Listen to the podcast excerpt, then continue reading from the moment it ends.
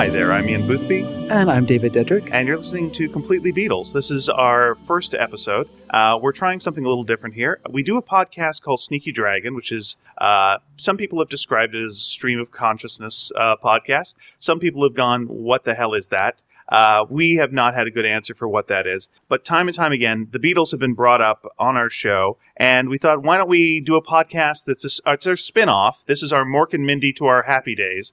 Uh, and so it'll last only three seasons. Then we'll bring Jonathan Winters in, and the whole thing will tank. Uh, but we're going to be uh, going over the Beatles albums uh, track by track. We decided why not do them all. Yeah. Uh, you, as the podcast listener, have your choice to, hey, I don't like that album. Don't listen. Don't listen to that episode. Yeah. That's what you're going to do. Or skip over uh, the songs you don't want to listen to. That's that's fine too. But we're going to try our best to do complete coverage of uh, all the albums and all the songs. Dave, are you with me on this? Uh, I guess I am because I'm here in the studio with you. So That is correct. Are you willing to come with me on this adventure? on this magical mystery tour. Oh, very good. Yes, I am. Then let's hop in our yellow dirigible. All right, I have not really done a lot of research. You- You're a little behind. From what I from what I can see, it's flying in the sky, so I assume it's a dirigible. Mm-hmm. Yeah. Anyway, Yeah. uh, the first album we're going to be talking about is called uh, "Please Please Me." Yes, that's right. The first Beatles album. So I guess that's the best place to start. And I thought we can go two ways. We can go track by track as they appear on the albums, or we can go track by track as they were recorded. Ah, And I kind of favor the recorded part of it because to me it suits better for when we get to the end okay. end Here- of the Beatles. Here's what's going to happen then. This is going to be me with my notes, which I've done in order of track by track. Mm-hmm. That's okay. You're going to hear this that's okay. through the whole thing. So if you don't mind that like sound, A, sounds like a crackling fire, so Right. it'll make people warm. Now, now, one thing about the album "Please Please Me" that I was thinking was when when young girls, and I'm just assuming it was young girls, uh, maybe some boys, or ordered this album at the shop, uh, it would be an awkward one to order because they're uh, British for the most part. Yes. they're polite. Yes. they would have to say please. So to order the album, you have to say please, please me, please, Oh, okay. and you just sound like you have a Do you stammer. have, please, please me, please. Exactly. Uh, the thing what they would say actually is, "Do you have the new Beatles?" Well, you wouldn't say that. They would say, "Do you have the first Beatles?" Because this is the first one. they would go, "What do you mean new?" That I, I don't understand your context. They would say, and then get your rumpus out of the uh, tuckamy is what they'd say. I don't know British slang. But it would have been the third Beatles release because Oh. before that was uh, the first single, "Love Me Do," hmm the second single, "Please Please Me," and it was on the success of "Please Please Me" that this album was Rush released and Rush recorded. Oh, okay. So if there hadn't been a successful song like "Please Please Me," then really there would have been no album of that title. Very good. All right. So, So, uh, so the first song then we'll be covering in order of recording because Mhm. you've now changed the order completely. yes, I have. thrown me, Yes. thrown me for, as they say, a loop. a loop. All right. So while I'm looping, or in Mhm. England, as they say, a roundabout. Yes, revolving. As Oh. you're revolving. That's right. Uh, we get to that album later, The Beatles Revolving. Uh, what what was the first song that they recorded? Well, the first song. I mean, let's. Well, this. I, we don't want to talk about. I don't want to talk about the demos and things that they did. So we're oh, not going to. oh no, we we're don't. not going to go track by track through "Besame Mucho" and what other other silly songs No, that they decided We're just to looking at cover "Please for. Please Me" today. Yeah. Please Please Me. So what's So- the first the first song they recorded in "Please Please Their Me"? first song they ever recorded was "Love Me Do." Very good. So when they uh, went to do their very first uh, demo session for for George Martin, uh, he actually wasn't present for their first recording session, which was sort of a tryout. Uh, George Martin's assistant, Ron Richards, was actually the person who was in, in charge of the Beatles at that at that moment. But when he and the recording engineer Norman Smith heard "Love Me Do," they liked it enough that they actually called George Martin up, and he came to hear that song, and then he sort of took over the rest of the sessions and the rest of the Beatles' career, the recording career. And so, um, up, um, so what, that kind of was that was like their best song, I guess is what I was, I was trying to say there. But there was another song because George Martin actually wanted them to record a different song called "How Do You Do It," which was written by a guy named Mitch Murray, Mhm. and he was sort of uh, I don't know if he was a staff writer for Parlophone or if he was just someone that you know it was sort of you know it was one of those the music industry was just Now, sort what of a lot of people who knew each other. What was the theme of "How Do You Do It"? It wasn't how to build a shelf. no, it was not. It was how do you do these wonderful things to my heart? Oh, how do you do these Yeah, things? I'm confused by do- the love Yeah. that you give me. Explain How it to do me. you do thing? How do you do the things that you do to me? It was kind of like that. Mm. I that um, sounds on- like that sounds like the kind of song I've heard many a time. yeah.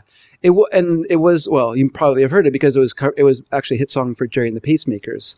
Another act that was signed to NEMS, which was Brian Epstein's uh, managing company. And I think we've established that the word do is easy to rhyme, which is why you've got Love Me Do and How Do You Do the Do. Yeah. And now, of course, we have uh, Mountain Dew with their Do the Do campaign. It, it, it just rhymes It really just- well. It's a it- great word. All of it comes down to, to Mountain Dew. Yeah, it brings you it brings you uh, to you, and then you can look at the audience, and uh, the Beatles looking at the audience is what makes the girls scream. Oh yes. Now, let me just say, just in general, Mhm. listening to this album, this album is scream bait.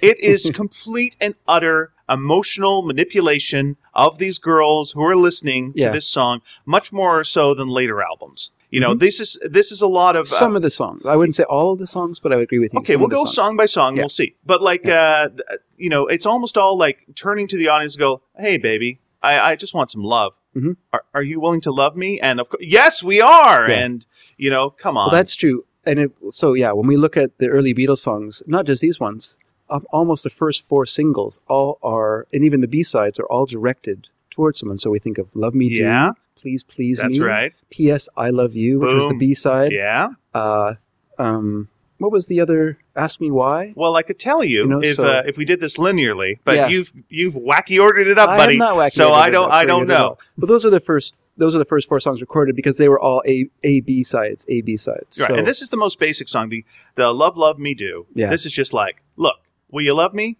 Please do. I'm going to be a good guy. Love me. Seriously, let me repeat that. Have I established that I love you? now I love me back. I would really like you to love me. One more time. Let's go back to it and love me too. Boom. Out. Out. We're done. it's a very basic song. Could not be simpler. Babies can learn this song like in 30 seconds, and one they're of the singing along. one of the earliest songs, probably written around 1958 by Paul McCartney. yeah. with some help by John Lennon. So probably McCartney got it to a certain point, uh, and then kind of got stuck, and he and then he and Lennon kind of worked it.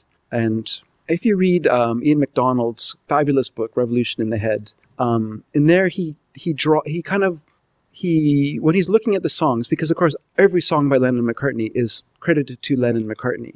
It, you know even if Lennon had nothing to do with the song and it was solely written by Paul McCartney and vice versa, it's always credited to Lennon and McCartney. Yeah, that makes sense. So, and that was decided early on in their career Mhm. when they were writing together, when they would sit together in two chairs facing each other and throw ideas back and forth and, you know, combine, you know, their, and try and find chords and things like that.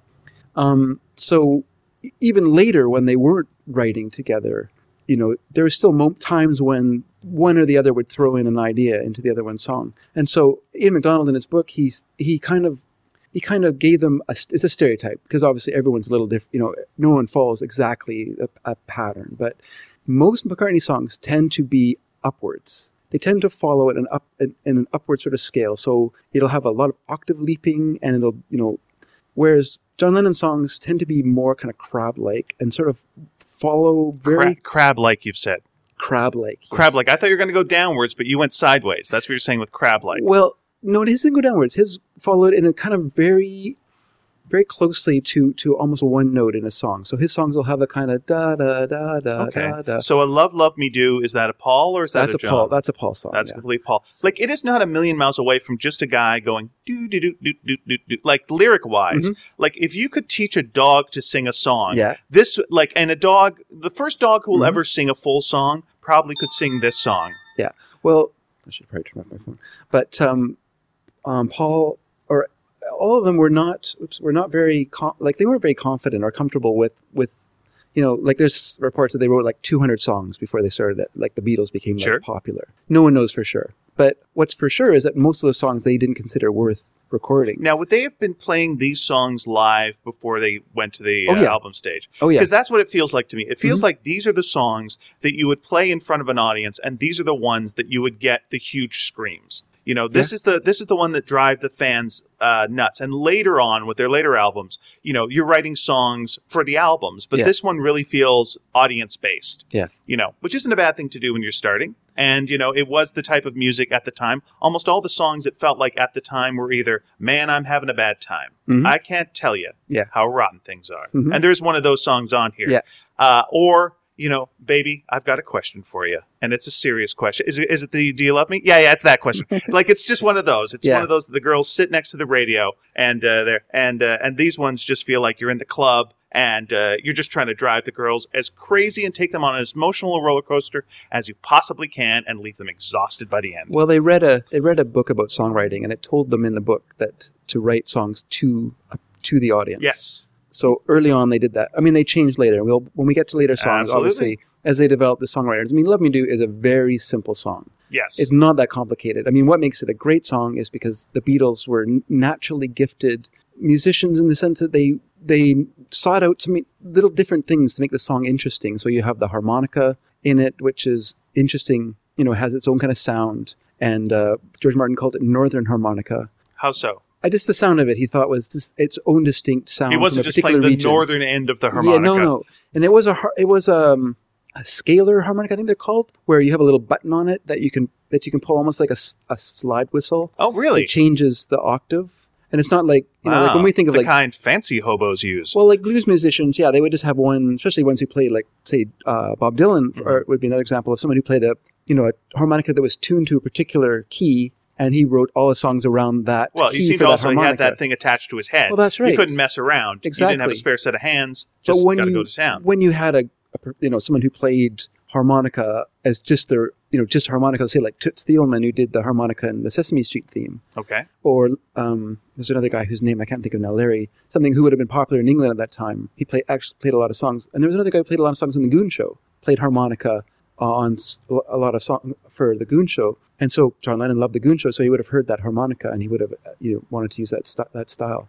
But um, and so you, not only was that a hook in that song, but it became like almost like a, a trademark for several of their singles had that harmonica sound in it. Did Even- it boost harmonica sales? I'm sure it did. I'm sure it did as well. It was a good day to be in big harmonica, Guitars and harmonicas. and a bad day for barbers as people stopped getting their haircut. All right, So- what's the next song that was No, recorded? the other I just want to say a Oh, couple more interesting do. things about this because when they recorded this song, like okay, we all know that Pete Best was thrown out of the Beatles. Now, why he was thrown out, no one knows for sure. Like Stealing. Stealing girls' hearts. Yeah, when let's the, go when that. the other less handsome ones couldn't. That's a possibility that the Beatles were, particularly Paul McCartney, might have been jealous of Pete Best. No, you don't want one super handsome guy because then you turn the rest into uggos. That's true. You know, uh, when you socialize, you want guys that are about your look level, but maybe a little higher, and then you raise all boats. Yeah. But you know, one fancy boat, and you're all uh, you're all just tugs. You don't need that. Well, you're not. The one handsome guy is very, very handsome, and everyone else is very, very plain. yeah, completely. You don't need Yeah. that. So that's I mean that's a possibility. The other possibility is he never was that close to the other Beatles. Even when you if you look at like pictures of them in Hamburg, he's hurt. There's the pictures where he's not even there. Like it's just the three Beatles or the the four Beatles, Stu Sutcliffe, and um, you know, and so Pete Best is, just didn't seem to be that friendly with them. I mean, they were happy that he was with them. They needed a drummer when they went to Hamburg the first time. They desperately needed a drummer, and drums were really expensive, so it was hard to find drummers. He had drums. He was a drummer, and so he went with them. Well, I'll, t- I'll tell you one bit of uh, trivia about Pete Best. I, I met him once, and he enjoys grapes. Is that right? We were in a green room. He was eating some grapes. Ate a lot of grapes. There, that's your Beatles trivia that you're not going to get anywhere else. No one will. No one will break that whole grape story to you. And it's hard. And also was a very pleasant individual. I'm glad. I'm glad. And I mean, he had a hard life. I mean, I mean, he was thrown out of the Beatles, and it wasn't that the Beatles knew they were going to become super successful and just threw him out. You know what I mean? Like when he when he left the band, their their their future was still a question mark. So it wasn't like you know they were guaranteed superstardom, and he was he was cut out from that. Yeah. Um, He's very much like Lucifer, and then he was cast out from heaven, and that's when heaven really took off. Before Lucifer, you never heard much about heaven. that's is that how and then afterwards, that's when all the shenanigans sure happened, and it became a big deal. I'm sure he appreciates the comparison. um, you know, there, so it's hard to say like w- exactly why. Like, it's true George Martin didn't like his drumming, but he also he also didn't like uh, Ringo's drumming. And on Love Me Do and on P.S. I Love You, actually there's a session drummer named Andy White playing the drums on those two tracks. Ringo doesn't play on them; he plays tambourine on uh, Love Me Do. He taps it out, but he does doesn't get to play on those two songs. They brought in a session musician because at that time you were only considered a really good drummer if you could play on the on the four on the bass, which after Ringo and and Charlie Watts and great drummers like that, all that kind of thinking went out the door until you got back to the 80s and you needed drum, you had drum machines, Right. and then that became a, a common thing again. But in, up after Ringo, I mean, after that, it was just this kind of very loose swinging drum sound that had nothing to do. Now, what's funny, I was uh, I was curious why Pete Best was thrown out, so I, I looked at some some different books that I have Okay. uh, just to read on that, you know, what it said about it. I read The Beatles Chronology by Mark Lewis and doesn't mention it at all. Doesn't mention just mentions it in passing because he didn't show up for a gig that night. The night he was thrown out, he was supposed to play three more gigs. Understandably, he did not come to those gigs. And another uh, drummer, Jim Hutchinson or something like that, from the Big Three, uh, he stood. He you know was a stand-in on drums. So I didn't mention it at all why he was thrown out. I read a um, Chip Flippo's book yesterday about Paul McCartney. I looked in there to see what it said about it. It's a very good book. It probably has the best description of the Beatles' Hamburg period in that book. In there, um, you know, he mentions that Pete wasn't really part of the group, you know, and, and so that's kind of his reasoning for it. And then I know I'm taking a long time on this one song. And then, uh, but I just want to talk about Pete Best because I do think it's kind of interesting. It's because, and then I read Albert Goldman's John, uh, book about John Lennon, which of course is, he didn't, he just, it's kind of fun to read because he just puts down the musicianship of the Beatles all the time, which I don't agree with, but it's sort of amusing because it's just such a anti or counter to the popular view stance to take. It was kind of a popular view to put down the Beatles at the time. And he says in there that uh, Pete Best was a jockey drummer and that he drove the Beatles sound. Okay. Ringo he thought was a less less of a less good drummer than Pete Best, which I don't know where he got that idea from because there's not that much recorded Pete, Pete Best drumming, and that the Beatles threw him threw Pete Best out because he was ha- more handsome than them and they didn't like that. So, so yeah, w- so so what's curious is of course people often blame George Martin, for instance, for Pete Best's dismissal because the Beatles felt like, well, he doesn't like our drummer, so we'll get a new drummer. It didn't have anything to do with George. I mean, even when Ringo was there, he still brought in a session uh, drummer for the first single. He came to appreciate Ringo's skill, and that stopped happening after that. But He also was a big bucket of charm, that Ringo Starr.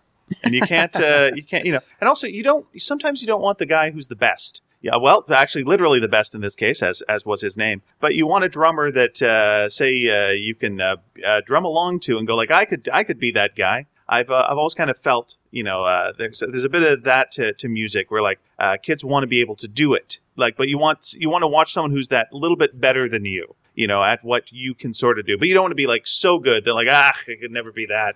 Can't relate to this at all. Well. So okay, uh, we have taken a quarter of our time On that on one one, song. song. well, it's a pretty pivotal song in the Beatles' history. That's right.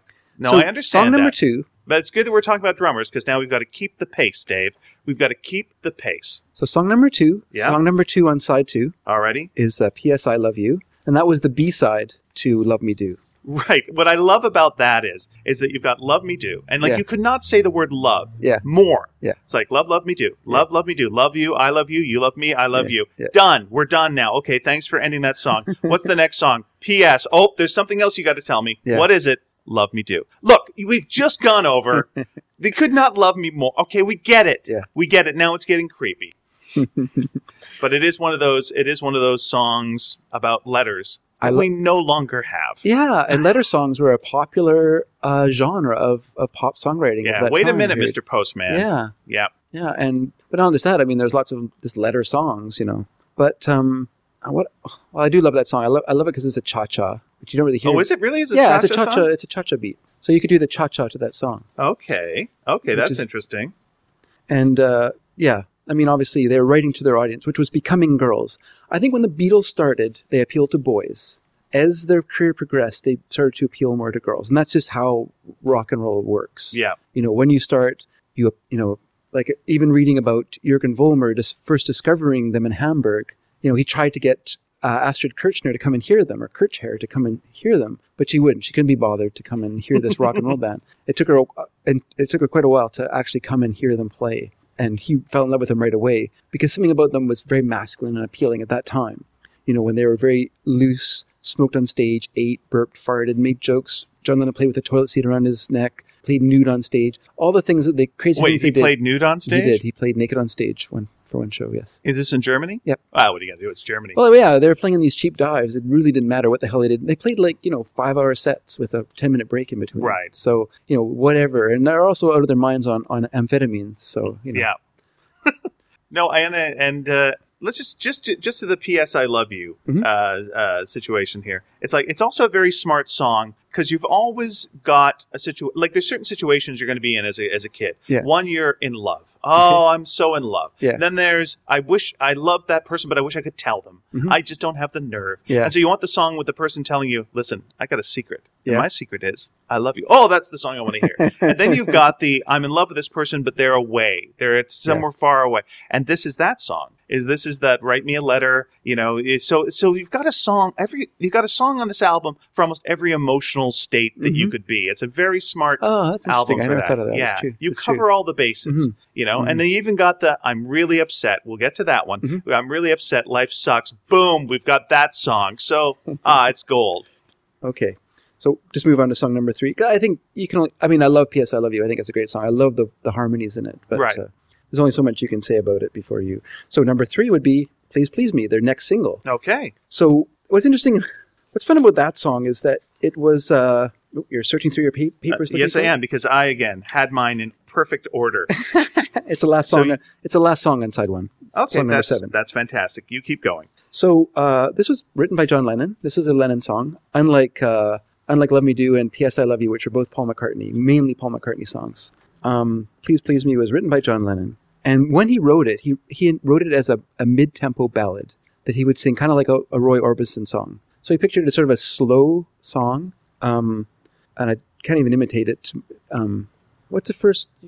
Well, I got the lyrics. Okay, Uh, last night I said these words to my girl. I know you never even try, girl. yeah. So come you, on, come on, come on, come on. So you you please, please me. Well, it's not just him saying "come on," so you, it's not it's not quite as pleading as that. It's that's more of an exciting, really dynamic moment in the song, and it probably wasn't in the song when it was first written. Because what it was when when they played it to George Martin, George Martin said, "I like how this sounds, but what I want you to do is take it back, speed it up, and I want you to rearrange it for harmonies because it was written as a solo ballad. It wasn't supposed to have other Yeah, yeah, singers it very Roy Orbison. In that Roy Orbison usually had songs where you, you where you went like, "This poor schmuck is never going to have love in his life," Yeah. and he's singing sadly about it, and he's wailing, and you're going, Yeah. "Oh, that poor guy." Cause look at him. Mhm. How could he? How the, could and the song still has the has the falsetto in it as well, which would have been a, a Roy Orbison Right. tribute as well. Now, this is one of those songs where, in real life, if you heard this, you'd go, "This relationship isn't going to work." hmm Like this is one is just like, "Hey, baby, why why don't you love me? Why don't you do nice things to me like I do to you?" Well, Yeah. she doesn't care for you, man.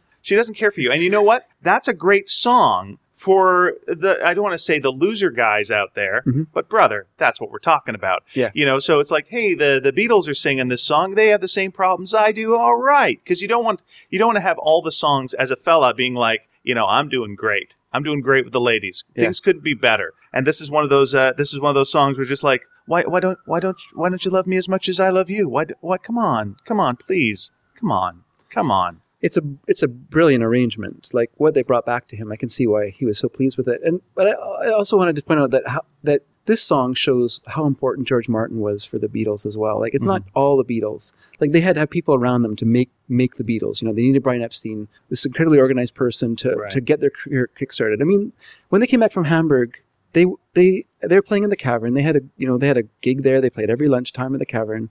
But they were just playing in That Liverpool. is so weird that that's the lunch show. Yeah, that you would go. You know, there's people alive today who were like, "Yeah, I'd go have lunch, watch the Beatles," Mhm. and like, would they be called the Beatles then? Would they be the Silver Beatles? no, or they would have been the Beatles. Yeah. All right, wow, that's uh, that's that's neat. It is neat, isn't it? Yeah. And yeah, you go to the place on your lunchtime, you just leave for your lunch and you'd go down to the cavern and have a sandwich. Now, I'm assuming this, this wasn't when John was naked with a toilet seat around No, his this, neck. that was Hamburg. This time they were still playing in their leathers. They still had their leather suits that they Yeah. brought back with them from Hamburg.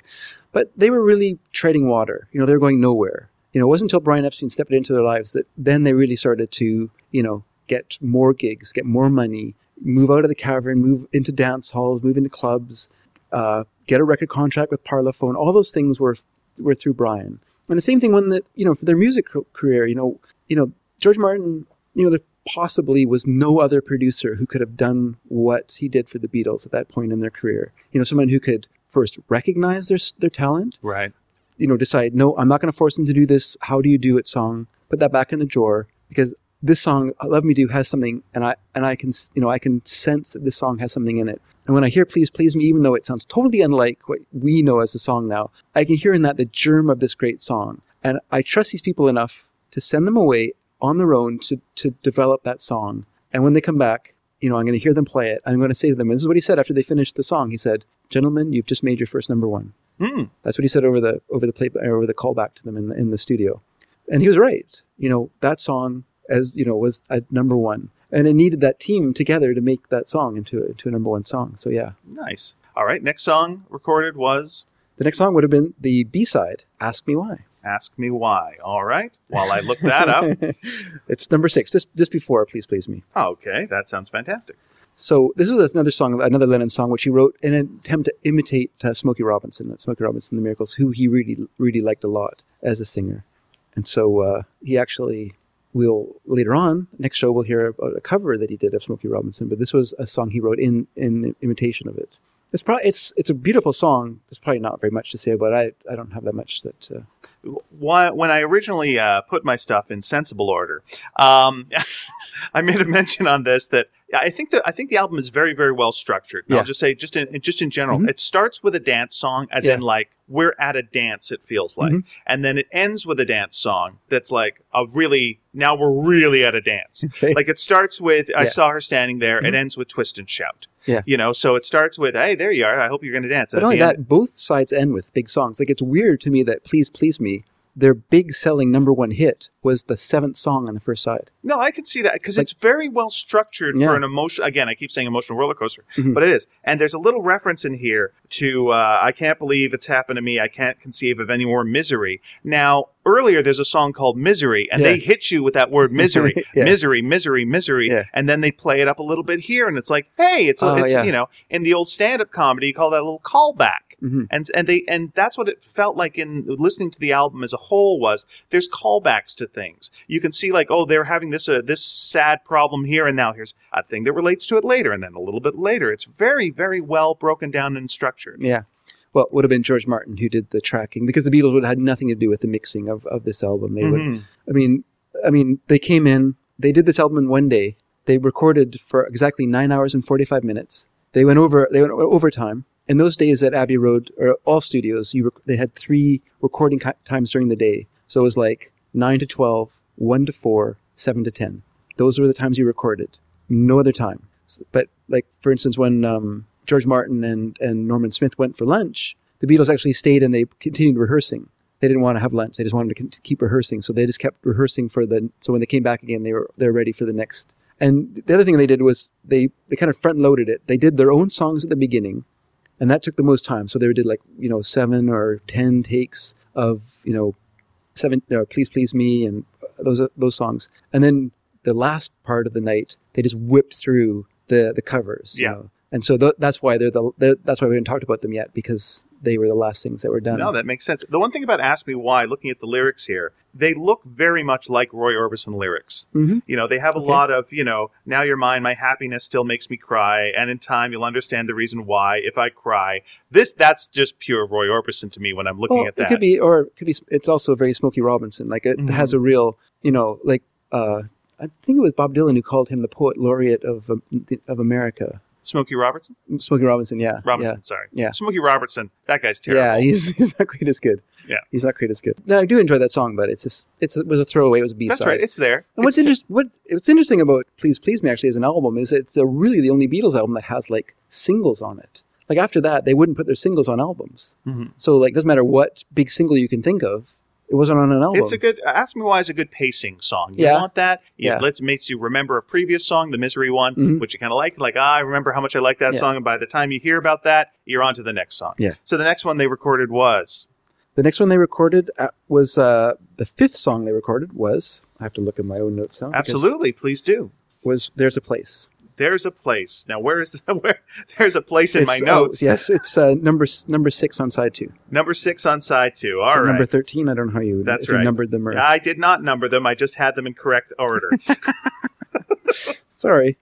once once again, this feels there's a lot of this that feels like it could be Roy Orbison-y. You know, with this one, you know, there's a place I can go where I feel low, I feel blue, and it's in my mind. Yeah. You know, first of all, that is great. I don't- That is great teenager lyrics. Yeah. To Like, me, that could only be John Lennon writing that song. No, there's no Roy Orbison in there to me at all. is that right? Yeah, You don't think he? You don't think Roy ever felt low? Do you think he I don't, felt but I don't think he would write it because I don't think it's something that he would think to write about. Whereas to Lennon, Lennon, who was all about that kind of personal revelations in his music. Like Mm-hmm. when you read a, when you listen to a Roy Orbison song, it doesn't matter what he's singing about. It has nothing to do with his life. it's it's just a song for him. He didn't live on the bayou. You know what I mean? He didn't he didn't actually see a pretty woman.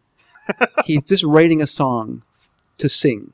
But I assume, know? like in a Roy Orbison song, here's what I feel like, uh, and and thanks for joining us for our Roy Orbison podcast. Um, when I hear a Roy Orbison song, I think of a guy who's standing off to the side, who's who will never get that girl, Mm-hmm. Yeah. and is suffering, and is just talking about, "I'm crying, Okay. I'm blue, Yeah. she's so pretty, That's- things that's right. Mm-hmm. couldn't be better over. Like I wish I could be part of that world. Okay. I'll never be that, but I'm here in my own globe of doom." That was that was his shtick. That was his shtick, and so when But it hear- wasn't him. No, I got you. It but- wasn't Roy Orbison. but when I hear when I hear you know like there's a place and you know uh, you know when you hit the you know I feel low I feel blue Yeah. it's in my mind Yeah. you know uh, that that to me feels like that same and again it's it's but you know, the song is a celebration of it. I got you You know, like it's not it's not a mournful song. It's No. you know, there is a place, and you know, and in my mind, you know, that's a big part of the song. I mean, Yeah. it's just, it's a, it's not a it's not low key minor. You know, oh my, it's all in my mind. no no no and you don't want that like Yeah. you don't want that for like your teenage thing but you do want to acknowledge you know uh, you, you do want to acknowledge you know that uh, I feel I feel bad sometimes I feel I feel crap I feel I feel uh, the, the terrible Mhm. uh, but I got it in in my head. I'm uh, there, and because when you're listening to this song as a teenager, you're probably listening in your room, which is the time that you're alone. You're listening to it next to your radio, and so you really relate to this business. Again, this is so manipulative. This album, it's fantastic. It's like you could just have, like it's like they took a psychologist and went like, "What do teenagers feel? They feel these things. Let's write a song about each emotion, each one, and just completely nail it." And this well, is they this- were still young adults, so they still were going through those sort of emotions and those feelings. I you know. gotcha. And they and they and they hit them all, brother. They hit them all. You know, it feels like sometimes when you listen to modern albums, and I don't want to be Johnny Old Fogey, but it's all like, uh, you know, things are great, things are swell. You know, this is what I want, this is what I like. You know, but this. These are all just like it's just again, you know, the gamut of emotions, and let's uh, let's just uh, say what you're feeling better than you could ever say it or articulate it. That's what you wanted from your music, and that's what I think they did really well, and with a bit of a sense of humor.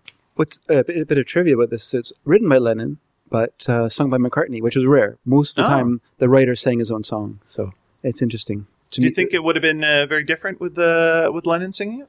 Um, I don't know. At that time, I think they're pretty similar in their singing styles. Right. It did get different later. That's yeah. true. Like I, I, I don't. I mean, there is a definite Lennon tone of voice that was kind of that he sang with a kind of a raspy kind of a sound to his voice, which you know obviously re- relates partly to the fact that he had a terrible cold while he was making this album. He had a terrible, terrible cold. Yeah. and he was just suffering through the whole thing. It, you know, he had to drink warm milk through through the recording session. Was taking these things called Zubes, which are like a throat lozenge. He just had a open container of them and was just gobbling them during during the recording because his throat was so sore.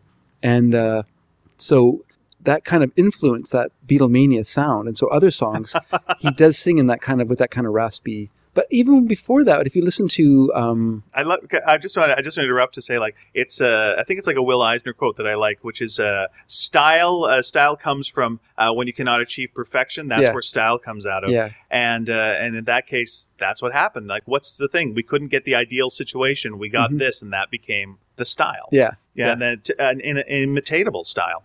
For sure. Thank yeah. you, thank you, viruses. But then again, but if you listen to Ask Me Why, if you listen to that, you can hear his voice cracking while he's singing that. So there is an element, I think there's also an element of nervousness in their performance this time. I can't. they were confident singing on stage. Yeah. But when you put them in the studio, where it's just some people up above them, because at Abbey Road Studio, the uh, the control room is situated up above, so they're singing, and, and there's a you know three or four grown you know adult men standing there looking down on them as they're playing their instruments in this very isolated situation. If you want to, if you want to see what the studio looks like, the uh, Queenie Eye uh, video, Paul McCartney's new video, actually takes place at uh, Abbey Road. I believe so. Yeah, Yeah. yeah. It looks like because he, he runs up the stairs to the control room at the end of the video, and so you can kind of get a sense of oh, that's what it's like. So when they wanted to hear a playback, the Beatles had to run up the stairs so they could sit into the, sit in the control room. Well, they're young men; they can run upstairs. And you know what? That's prac- good practice for a hard day's night. We're going to have you running around a lot. When this album was recorded, uh, it was only two tracks at the time, so there are only two tracks available. So there's very little overdubbing on it. There is a little bit of overdubbing, uh, harmonica, and George Martin added some piano um, and Celeste to um, Celeste to. Well, we can talk about it later Okay, because the songs will come up that he was playing piano. fair enough. But um, I think we said all we want to say about There's a Place. I think so.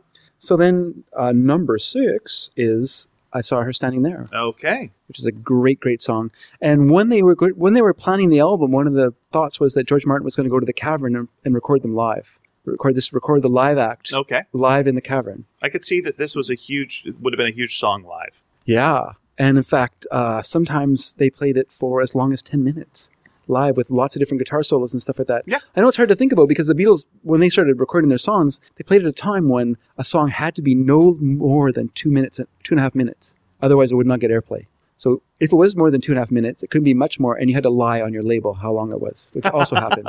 That ha- that did happen. But uh, so yeah, they were limited. So yeah, it'd be really interesting to hear that song with you know multiple guitar solos and some you know back and forth with the audience, and you know that's a you know I always that's one of the things I always regret is you know I always say if I could travel people say if you could travel back in time what would you do? I wouldn't go buy a lottery ticket for myself. I would go back to hear the Beatles play in the cavern. Well, you'd be a fool to buy a lottery ticket because you could just get treasure. Why Yeah. were you going back to get like so you could then no, make no, no, money but later? only have one trip. Where would you go? I would love to go back to the cavern to hear the Beatles play. live. Okay. Yeah, All right. I would love to hear that. Okay. Well, you've got a time machine. You, but you've got a one to, uh, a one stop time machine. One-stop time machine. Yeah. Okay, I, I don't know about this theory at all. But you got to make a choice. You can't have if it's endless choices. I know, but I no like the fun. idea that you were going to go and get a lotto ticket. It's, no just fun like if it's just go back and get Blackbeard's gold. Why do you have to get a lotto ticket? Yeah, uh, just uh, ridiculous. So- but like that's a that's a good song as well. In in that uh, to top and tail the album, as I said. I was just gonna say that's why it has the count off. When it was decided that Ah.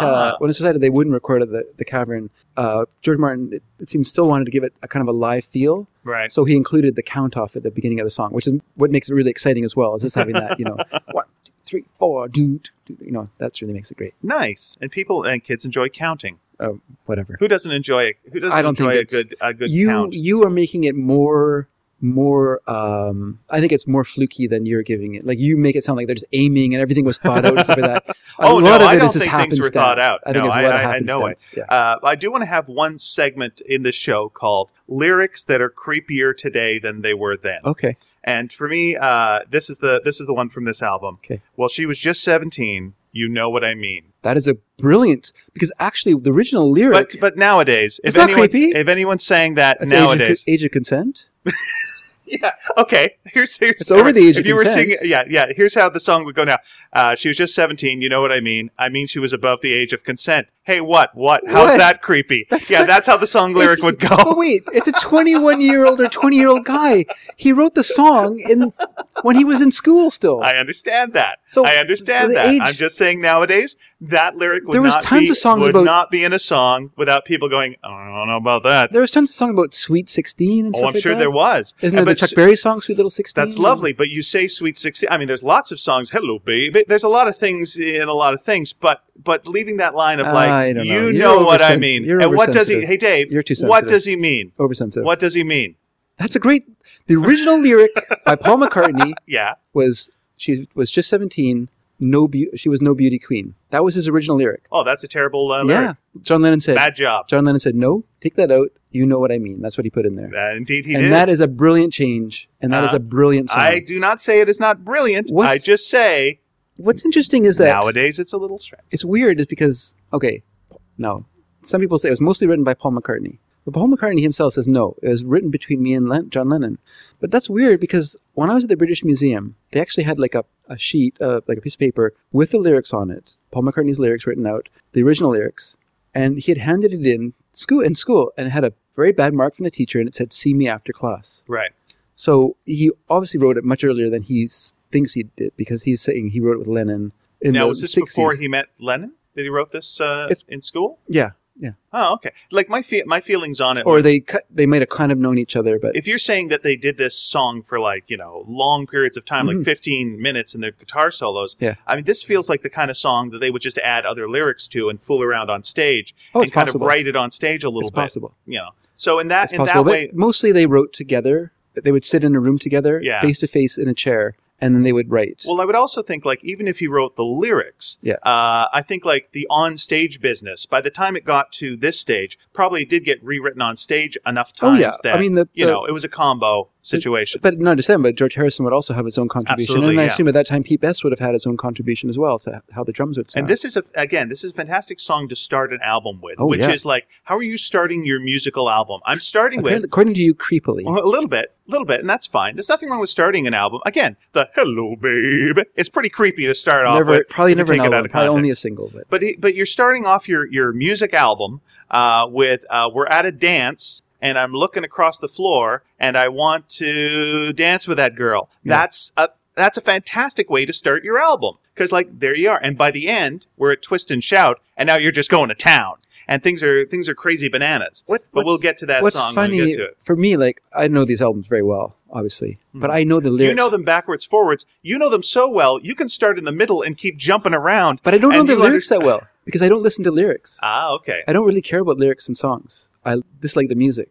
Like the, to me, the lyrics are very are almost meaningless, as they were to the Beatles at this time. The Beatles didn't really think about the lyrics that much. Well, you could almost do a Mad Libs thing with here, with just throwing in love and do and cry and Mhm. just like again, Yeah, any emotion, throw it in, and then you know have thing, and then you know love you too, true blue. Like it really is a lot of that business. Yeah. All right. Next song that was recorded was, Um, and then I will madly scramble through my my many papers. sure. Well, the next song is would be uh, song number seven, which is uh, number four on side two, Okay. which is "You Want to Know a Secret." Ah. Listen, Oh boy, I tell you, like do a, you oh, want to know it? This was uh, written by Lennon, but it was sung by Harrison on the album. It was everyone got their solo spot at that time in the in the act, so everyone had their little songs that they sung. And so I guess this one was written by Lennon, and he thought, well, I'll let George sing it. now what I what I like about this one is through the whole through the whole album, as we say, you could not say the word love more. I love you. I love you. I love you. Who do I love? You. You're Yeah. the one I love. I wish I'd love you. I wish you loved me as much as I love you. And and then you get to this point where it's like, hey, listen, I'm going to tell you a secret. I wonder what the secret's going to be. I love you. No kidding. no kidding. Yeah. It's not a secret after you've had like what was it now? Like eight songs saying that before, but I guess that is that is the secret. But it's but it's It's the girl's dream. You want Yeah, the Beatle and you to go like, listen, hey babe, just you. Shh. Okay, I've sang this love song to everyone else in the room. Now, now listen, darling, it's just you and me. Come here. Uh, everyone else, I just need to talk to Sarah for a second. Sarah, come here. I gotta tell you a secret. I love you. Don't tell anyone. Keep it to yourself. And we're back. what's curious about well, what's curious about a lot of these songs to me is how rough a character John Lennon was in, in his own life. As someone who would you know gladly punch you in the face Uh huh. and kick you in the head, but then to write songs like these, it's it's an interesting you know in, it's a curious part of his character, isn't it? That he had this very brutal personality or persona, but also very sensitive, obviously a very sensitive person. Well, for So you have songs like "There's a Place" or "Listen, Do You Want to Know a Secret?" That's the that's the thing with most bullies. I mean, you mo- most bullies have a, a, gooey, soft center. There's a reason that you put on the hard shell. Yeah. and it's it's because you're soft underneath, and you got all these feelings, and so you got to be the manly man, and you know he had to wear the glasses and all that, and you know you can't look soft, so you put on a big front. Like the the one creepy thing in this song is the uh, listen, I love you. Do not tell anyone. Don't Hmm. mention this to anyone. He's obviously writing it to Cynthia. Who was John Lennon's wife, secret wife. She was not allowed to say that she was married to John Lennon. Ah, so- that's a that's an interesting way to go. I, Yeah. I just picture it like as in like uh, you know one of those relationships where you know I just don't tell anyone. I you're my you're my secret girlfriend, Yeah. which is a little bit that's what Cynthia was. creepy.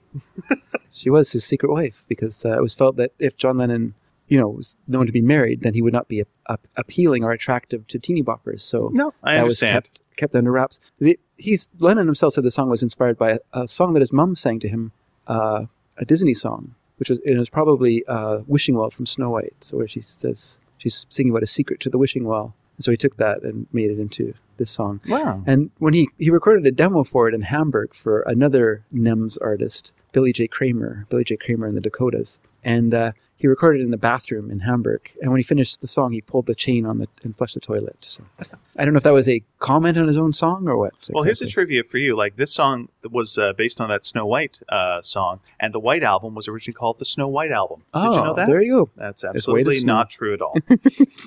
Did you just make that up? I did. So now we come to a song that you've mentioned a few times, so we can finally mention it in, All by name, which is a song was eighth song recorded, Okay. second song on the album, All right. "Misery." Ah, yes. Okay. The world has been treating him bad. Yep. You need Misery. And you need this. You need this song at this point. One, because kids are miserable. You know, there's uh, everyone's going to go through a, a crappy Mm-hmm. time, and you need your song, and you can't always go to Roy That's Orbison. why, that's why we He's like busy, that's why we like Charlie Brown. So we we need that sad melancholy in our lives. right? And you also want to know that these guys that seem to be having a great time and are really uh, doing well with the ladies. Mhm. You know what? Things ain't that great for them. They got feelings too. They're wide ranges of be- emotion, and also you want that as a as a girl, you want to go. I can help him. I'm the guy. He's just with the wrong girl. I can I can be that girl for him, and if only he knew. And uh, it's perfect. They actually wrote this song for a woman. They wrote the song for Helen Shapiro, who they were touring with, and they thought it was possible they might be able to sell the song Mm-hmm. for her to sing, 'cause she was quite a popular singer at that time. Uh, and to me, when I listen to it, it's more of a it's it's more of a joke. I think they treat it jokingly, like when you listen to the lyrics Okay. and when you listen to the instrumentation of the song, it's done in a very jokey style. It's done in a kind of a tongue-in-cheek style. And in fact, it was a turnoff for Capitol Records. When they heard it, the kind of British Britishness of it and the humor of it was a real turnoff to them and, and convinced them even more that the Beatles would not translate in America. I'm going to guess that the Americans did not get that humor, and they just went straight for the, oh, Yeah. you know, it worked. Yeah. Like to me, when I when I was uh, like just reading the lyrics, it felt like, oh, this would be a good counter to say crazy. You know, crazy uh, for trying, crazy for lying, crazy Mm-hmm. for loving. It's that kind of song of just like things are crap, really crap, and Yeah. you want one of those on your album, especially if you know you got a lot of happy boppy love, love, love stuff. Yeah, not not my favorite Beatles song, I understand. but uh, Also, the basis for the Stephen King book, Carrie. Oddly, you would think it would be the basis for Misery, but no, it was the basis for Carrie. there you go. So, uh, song number nine, the ninth song that the Beatles Number recorded, number nine. So this is number nine. this is Number nine. All right. actually is not was not was not on the album. they recorded a song, but it did not make it onto the album, so it was actually held over for with the Beatles. So we'll talk about it next time. It was "Hold Me Tight," but we'll talk about it next time. Okay. They worked on it for like four. So hold me tight is on hold. they worked on it for time. four hours, Right. And it went nowhere. So Dave, I can to, take that you've now rearranged everything mm-hmm. in this higgly piggly wiggly Yep. jiggly thing, but now you're mentioning songs that are not on the album. Are you going to like right. mention songs that they thought of Hey, and things- never recorded no, as well? not. All right. I might. I Let's might. just go back to because We we because. I'm gonna I'm gonna tell you uh, we got ourselves uh, we got about like 13 minutes left Yeah, in we this have time. podcast. Here we go. because now the rest of the songs are, are all cover versions. So Boom covers. yeah, so we can go as quickly through these as the Beatles went through them in the studio. All right. which is about three hours it took them to record all all the songs. So the so if you just want to go through with uh, the first one they recorded in the studio um, was um, oh gee where'd I put it? Oh, Johnny, we're gonna go through all these fast. That's how that goes. yeah, that's uh, that's called the podcast curse. You always got to say like, all right, this is gonna be the easy part, folks. Here we go. Just a uh, just a straight Japanese bullet train to the end, and uh, oops, the papers fell on the uh, and the dogs got them, and there they go. Okay, well actually the first the first uh, one they recorded that wasn't a, wasn't a cover was "Taste of Honey."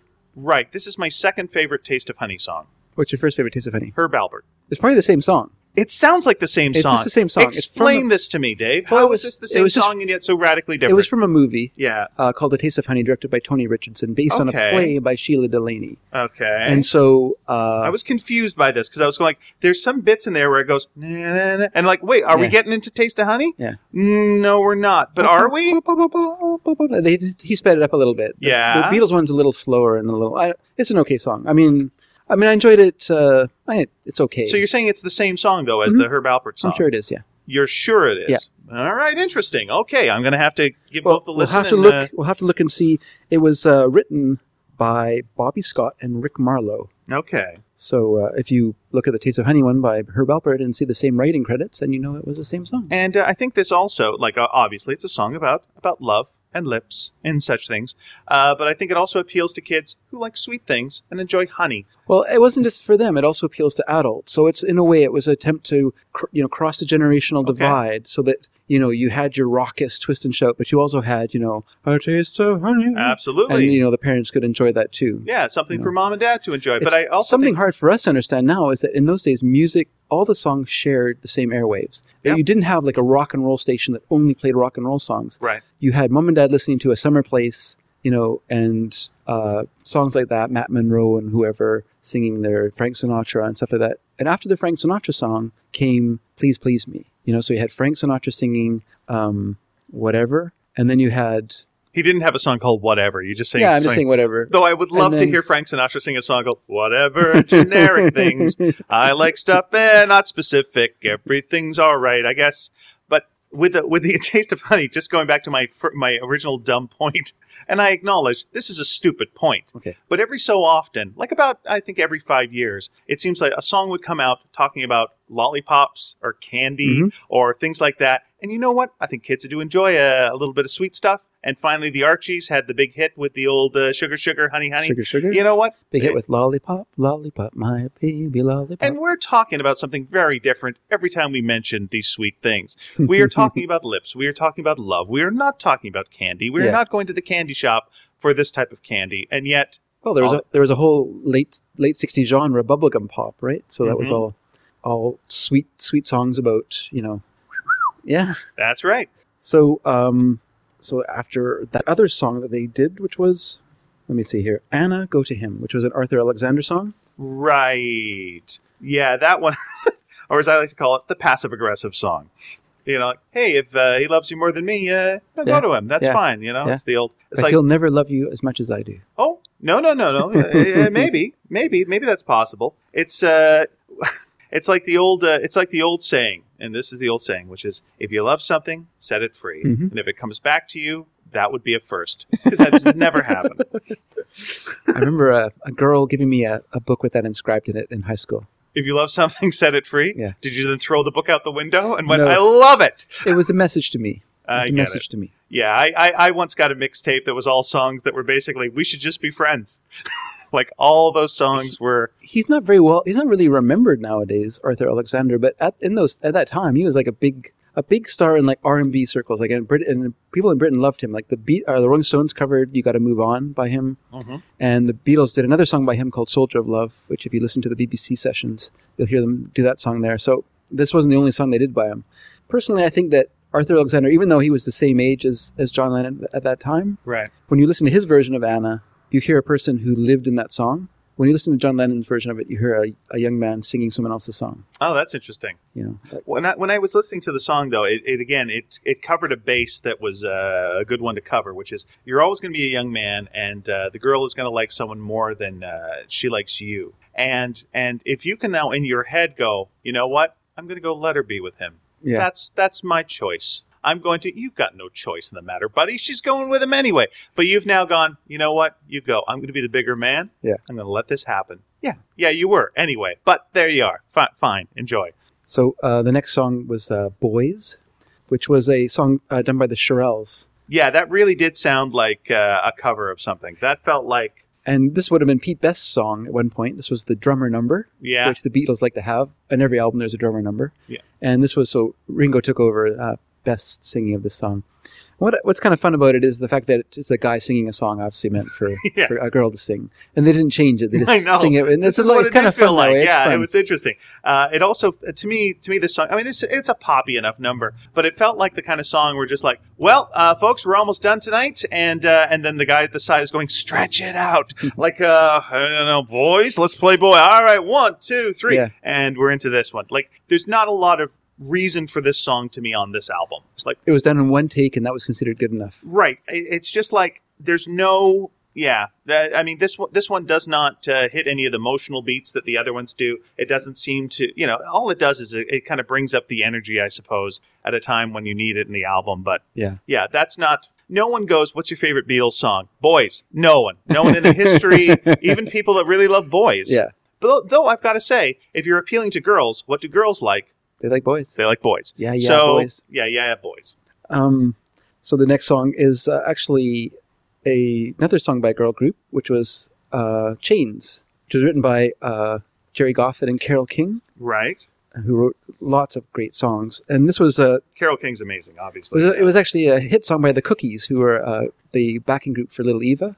Is So they right? sang back up back upon the I love the name The like that. Cookies. Yeah, it's a great name. It's a great name. And though this song was also sung by by George by George Harrison. And uh, what I've heard about this song is that I don't really know the lyrics to it because I, once again I don't really care. But I've heard it that it flirts with sadomasochism in the lyrics with the ch- with the chains element to it. But listen, what I know of the song, I don't Uh, really pick that up. I don't pick that up. here's here's what I pick up uh, for the, for this song is uh, is like, hey, hey, baby, I'm in this relationship with you, and look, I would love to love you. I would love to. Yeah. This is what I would love to do. Uh, but uh, you will not let me fool around with other girls. Oh, You've uh, so so uh, if you did, like if you gave me more freedom and trusted me, yeah. then we could really have something going. But but baby, you've really got me in chains That's here. funny you say that because that's actually why Carole King left Gerry Goff- Goffin for that reason. Is that he wanted to see other people, and she's like, "Well, then you don't want to see me." So, yeah, so that's what this that's what that song was completely to me. I'm going to go and write a million-selling album. This Bye. is this is one of the like. There's a couple of songs in here that that do get a little creepy to me, and this is this is one of them. This is one of those. You know, it's a good thing this relationship is broken up. There's a couple of those songs that like, good for you that this is not working out. That is for the better, and uh, and that is that is the case with them. But I don't know. I don't see the S and M thing there. yeah.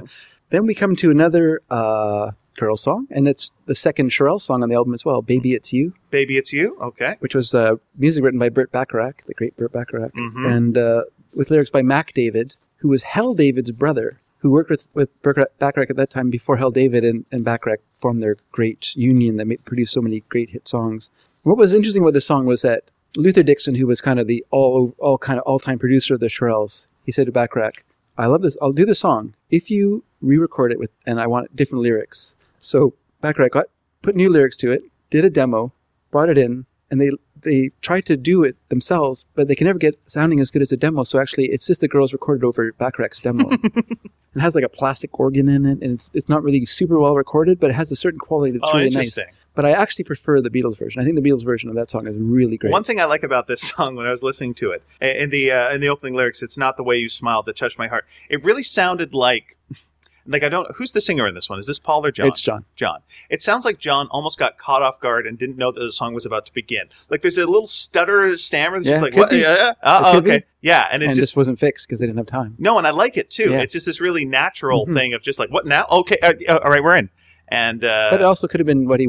The, the song might. uh, The song has a bit of a stumbling absolutely sound to each of the beginning of the each It verse. could be really, so- 101 different different Yeah. reasons, Yeah. but that was something interesting, and, and it felt really natural a natural start to the song uh, Sure. for uh, for a little bit of an awkward song. Yeah, it worked for me. And again, this one is scream bait. Like this one is you're just looking at the audience. Like it's the listen. Do you want to know a secret? You're going to get the audience to scream. Uh, and baby, it's you. Just oh come on, come on, leave those girls alone in the audience. They can't take this. They you know they got strong young hearts, but they can only take so much. Yeah. Come on, buddy. Well, this song probably would have been done a lot faster live as well. Oh. I'm sure. Yeah, and so like it had more of a beat yeah, to it. Yeah, this is the the girls are rushing the stage. Mhm. The guys are the guys are in the back going, I shouldn't have brought her here. I don't know what to do. And this is all at lunch. They say I got to go back to work. so the final song, hmm the final song on the album, the final song we'll talk about today is uh, the great, the final song recorded at their recording session. And what's weird is this was a big song in their act. Yep. It was a big song in their act, so you think that it would have been like a natural closer for the album. Mhm. But everyone agrees that they had they had a kind of a last minute rest, last minute last minute meeting to talk about what song they're going to use for the final song. And it was decided at this meeting where they had some coffee and Lennon had some more warm milk to end with Twist and Shout. And someone asked, "Can I have some of that uh, milk for my coffee?" And, and Lennon went, "No." Which and seems, that was the start. But it seems end of the amazing, right? Like, wouldn't you just think that would have been like the natural go-to end song It for does- the for the first album? Again, it's it's a weird thing with a lot of different art, you know, films and albums that it feels like, well, obviously that's what it was supposed to Yeah. be. Like because it does, as I said, it starts with I saw her standing there. Yeah. You're at the you're at the you're at the concert, you know, and At the uh, dance, yeah. You're at the dance, and uh, will you dance with me? And then it ends with Probably a sock hop. Could be, and then it ends with come on, let's shake it up, baby. You are now well into the dance, Mhm. and now things are at the best time of the dance, and we're just going, Yeah. just batshit bananas. That's what you're going at the end, and we're just just going crazy. Yeah. Unless, of course, it, it they're talking about sex. Is this a song about dancing, or is it a song about sex?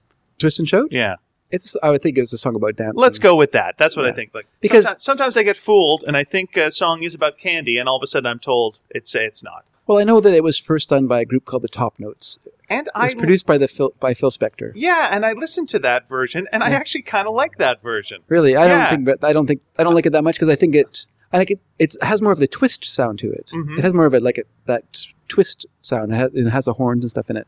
I actually prefer the I prefer the Beatles version most of all, but I actually prefer the Isley Brothers. Yeah, the Isley Brothers though felt like it, it, it- Isley Brothers sounded like a song I've heard before. It was Yeah. like this is a very well done Yeah. this, but I've heard this in the '60s before. Yeah. But it's the uh, actually you heard it from the fifties before because 50s. it really it's a variant of it's very that. no, it's a variant of La Bamba. Ah, okay. if you I think about how that. the da da da da da da da la la da da da La Bamba. If you just do that th- that line, you I can sing La Bamba to it. Quite, yeah, yeah. The other the other version sounded a bit raw to me, and maybe it's just uh, it sounded a bit But what's- new. what's and so interesting I is was, he- I was into it. is when Bert Berns wrote it. Uh, now I heard that Medley Russell was a combination uh, pseudonym for Bert Berns, but then I also read that there was a Phil Medley and Bert Russell was Bert Berns, so it could be either way. Okay. But Bert Berns almost always wrote his songs with a, under a pseudonym because he also produced them, and so he didn't want his name all over the the records. So, Mhm. but um, so yeah, he wrote it for the. I heard he wrote it for the Isley Brothers.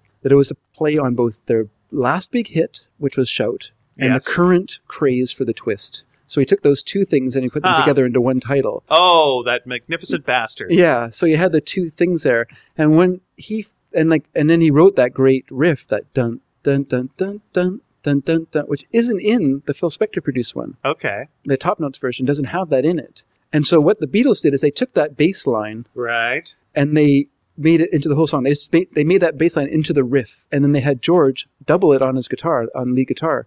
So he had the bass playing it and the guitar playing that, and so they even brought it out more, you know. And Yeah. when Lennon did it, he stripped down. He stripped off, not naked, but he took off his shirt, so he was naked from the waist up, and he just belted it out because he knew he had one go on that song. Yeah. That was it, because it was going to be a throat tearing song, and there's just no way with his Yeah. his throat in the condition it was that he was going to be able to do it twice. And you can still hear the roughness and the, and Oh, yeah. and, and uh, try to duplicate that now. It's it's perfect. Yeah. Mhm, mhm. No, that's so funny. I had no idea. Twist and shout was a combination of twist and shout. No, Yeah. that's uh, you know what, Dave? You have justified this entire episode with that alone. Is that right? that uh, that's fantastic. And much like much like I believe people at the end of uh, that's uh, if they heard that live, uh, my mind has been blown. yeah. Like, what are you going to do once you've played that song live in a in a concert? Like you've done that one, da da da da da da, bam. You got to go. Yeah. Like you've got to leave, and you It know what? You should burn the venue to the ground. Nothing else will happen here. Just it's we're done. Yeah. It's over. You know, it's uh, it's amazing they had an album that followed that because it What's- feels like we're done now. It's interesting. over. like I know that you like the top notes version, but but I don't like it as much. But let's say it's the 1st We've one. established that. You don't The need to rub it second in. one, the second one is an improvement on that because Okay. it brings out the riff, and the Beatles one is even more an improvement on that because it really highlights that riff and really brings it out. So you're saying Throws whoever out the does horns. it next will do it so well no, I think the Beatles by topped your it. theory, I think the Beatles have topped it. mathematically. Yeah, I don't know where else you can improve it. I don't know where else you can put This This is our challenge to you, listener. If you can do a better version of Twist and Shout, uh, please, uh, please uh, let us know. One criticism of George Martin is that he was never able to capture the Beatles as they sounded live. Mm. And the problem for George Martin was that British studios could not handle the bass amplitudes that you need to, to do like a live. Because what they did when they played that song live is they overloaded their amplifiers on stage so that everything was was distorted. So all the guitars and the Oh, bass and everything all sounded all distorted. But they couldn't capture that in the studio because what would happen is the needle would bounce on records and skip because the bass would be too loud. Interesting. So what Martin tried to what Martin did was he turned up the drums and he turned up the gain so you get more ambiance, studio ambiance. And that was as close as you get to like a live feel. I, you know what? I, I, I was thinking it was a, a fool's errand before, but I think I'm on board for this time travel trip. Now you're talking about.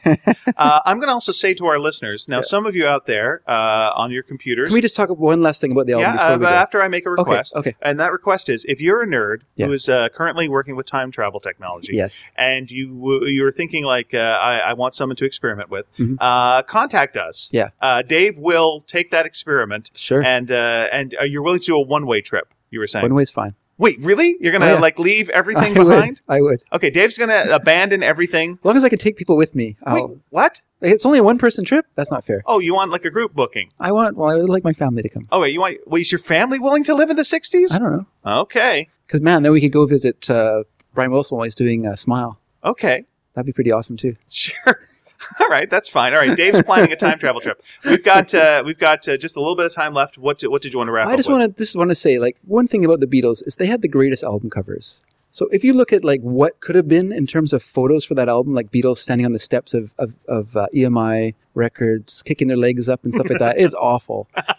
Fortunately, uh, I think it was George Martin knew someone, a photographer, a Scottish photographer named Angus McBean, and he came in and he took a picture. That is a hilarious name. It's a great name, but it's also a great picture that he took of the Beatles looking down yeah. from the EMI building, looking down in that square shape, which was such a fantastic uh, cover that John Lennon had them imitate it later on. It was going to be the cover for, for Let It Be Is that building still in existence? or Get Back, as it would have been. Does called. that building still exist? I believe it does. Yeah, the EMI building. And Okay. Uh, we have the dogs barking. That means it's time to wrap up the time show. to wrap up the show. All right. No, just saying it'd be it'd be interesting. Like everyone always does the Abbey Road walking across. Go to the EMI building, Mm-hmm. why take a little Come picture people. uh, looking down. Have a little imagination. Maybe we'll uh, take a trip. Maybe we'll do that. Yeah, we'll go Uh, back in right time. after your. Well, you don't have to take time. The building still exists. You're wasting your time travel. Anyway, uh, we also, as we said earlier, do a podcast called Sneaky Dragon. Yes. If you want to hear this kind of thing, but with about 75 different topics within the same amount of space, uh, please give that a listen. We're at sneakydragon.com. Yes. Uh, we want to hear from you. Uh, give us trivia that we don't know. We will talk about that, Mhm. you know, on future episodes. Uh, maybe, you know, what, whatever you want to hear us uh, talk about. We, we're, we're into getting into deep cuts later. We'll, Sure. we'll do that. Sure. Dave as Johnny Deep Cut. Yeah, that's what they uh, that's what they called him in high school. Yeah. Uh, because of the problem of what problem with cutting. Yeah, he used to cut himself with Beatles albums. Yeah. And go, why doesn't anyone love me too? Oh, I have a great tangent about that, but it's better for Sneaky Dragon. All right, very good. Then uh, we're telling you to listen to Sneaky Dragon. So thank you so much for listening to our first episode. Uh, this will get better with time. Yeah. Uh, you know, there you are. Sure. We're a little rambly, maybe. No. But uh, but uh, there there you know, bear with us. Mhm. Bear with us. You know, if, if, if I don't want to end with an apology. I'm not going to. Yeah, don't be Canadian. No, please, please. If there's one thing we want to we want to say to everyone out there, please don't be Canadian. Uh, I have been Ian Boothby, I've been David Dedrick. and this has been completely Beatles. Thanks for listening. Take care.